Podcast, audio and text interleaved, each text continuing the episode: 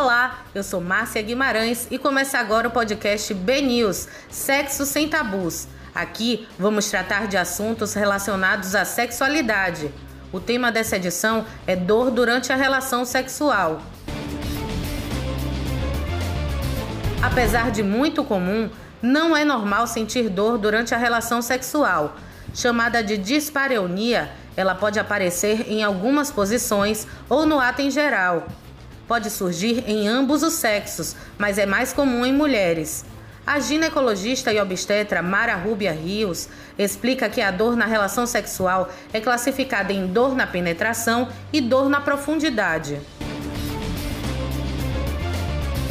A dor na penetração é aquela dor em que você tem desconforto desde o início da penetração, que é a introdução no canal vaginal, aquela sensação de desconforto por toda a parede vaginal.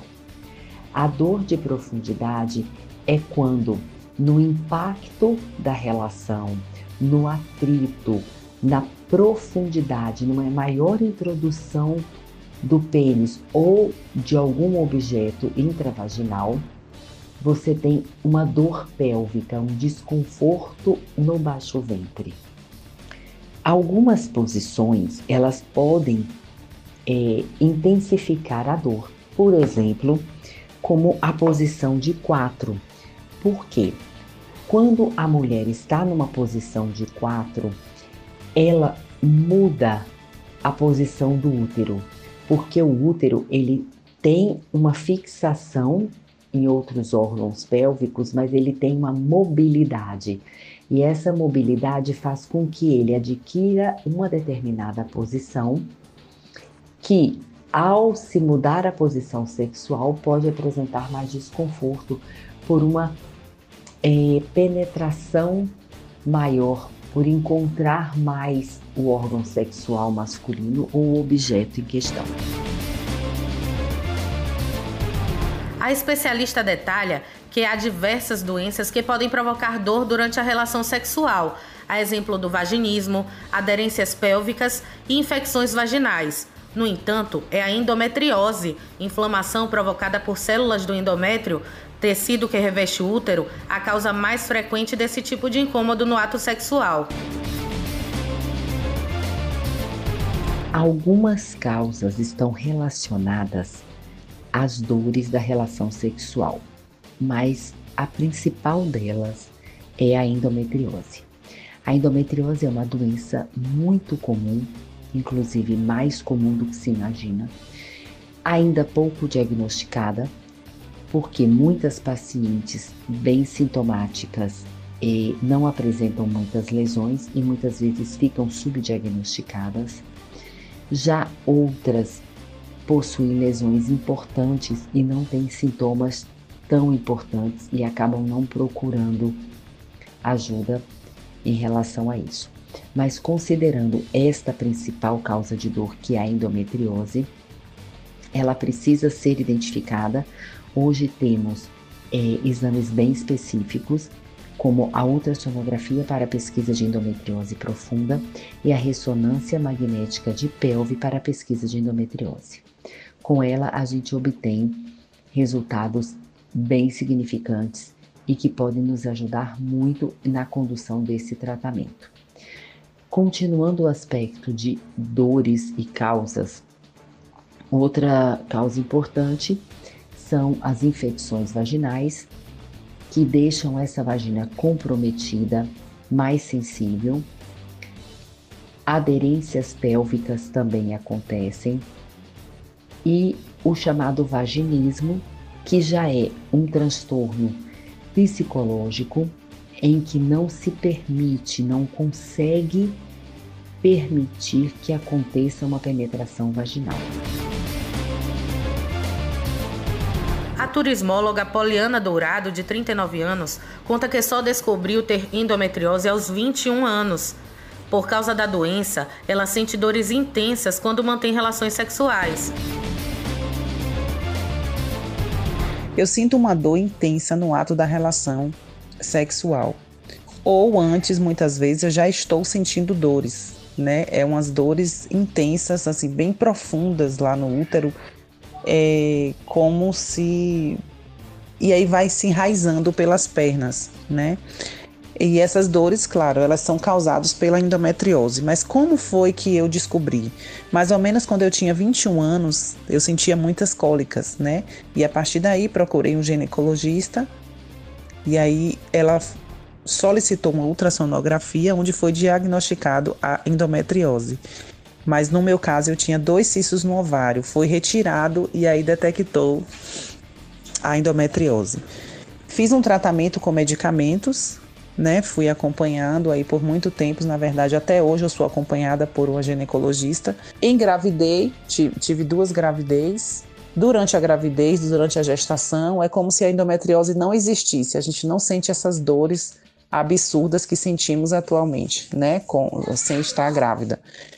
É, hoje eu faço um tratamento com o uso de antibióticos, anti-inflamatórios e hormônios. Paralelo a isso, também acompanhado com a nutricionista para obter uma reeducação alimentar e atrelado a isso também atividade física. Tudo isso é para a gente ter uma melhor qualidade de vida. Poliana destaca que a pessoa não pode ter vergonha de conversar com sua parceria e com o um especialista sobre o problema de saúde que enfrenta. Nós mulheres não devemos ter vergonha de conversar com a ginecologista, não devemos ter vergonha nem receio de conversar com o nosso parceiro, porque eles precisam entender o que nós estamos passando.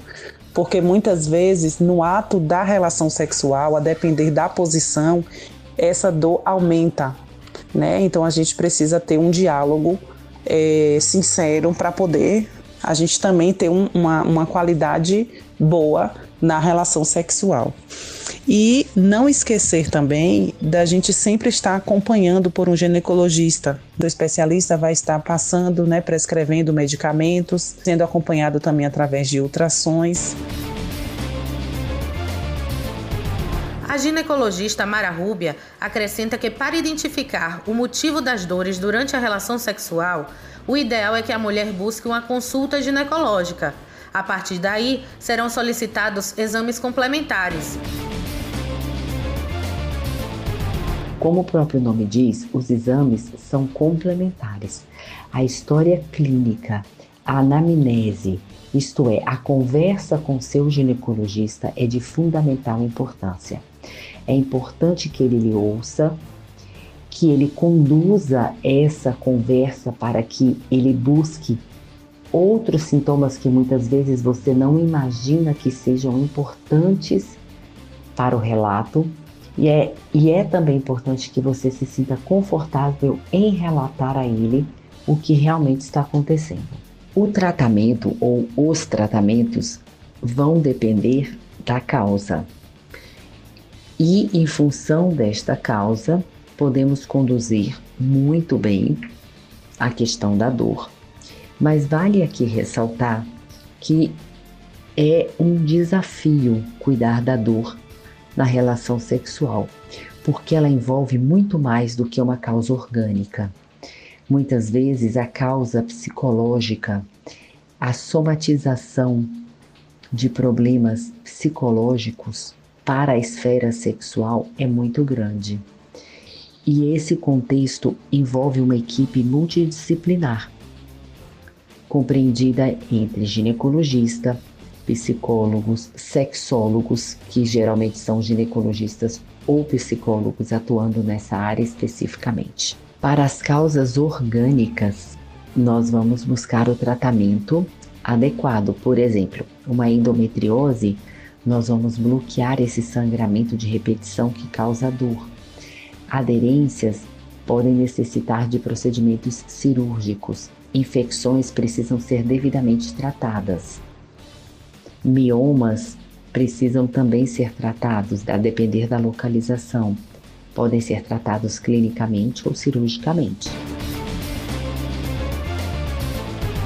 A especialista avisa que se os pacientes estiverem tratando condições infecciosas, onde são usados antibióticos, antifúngicos e antiparasitários, é ideal que não mantenham relação sexual.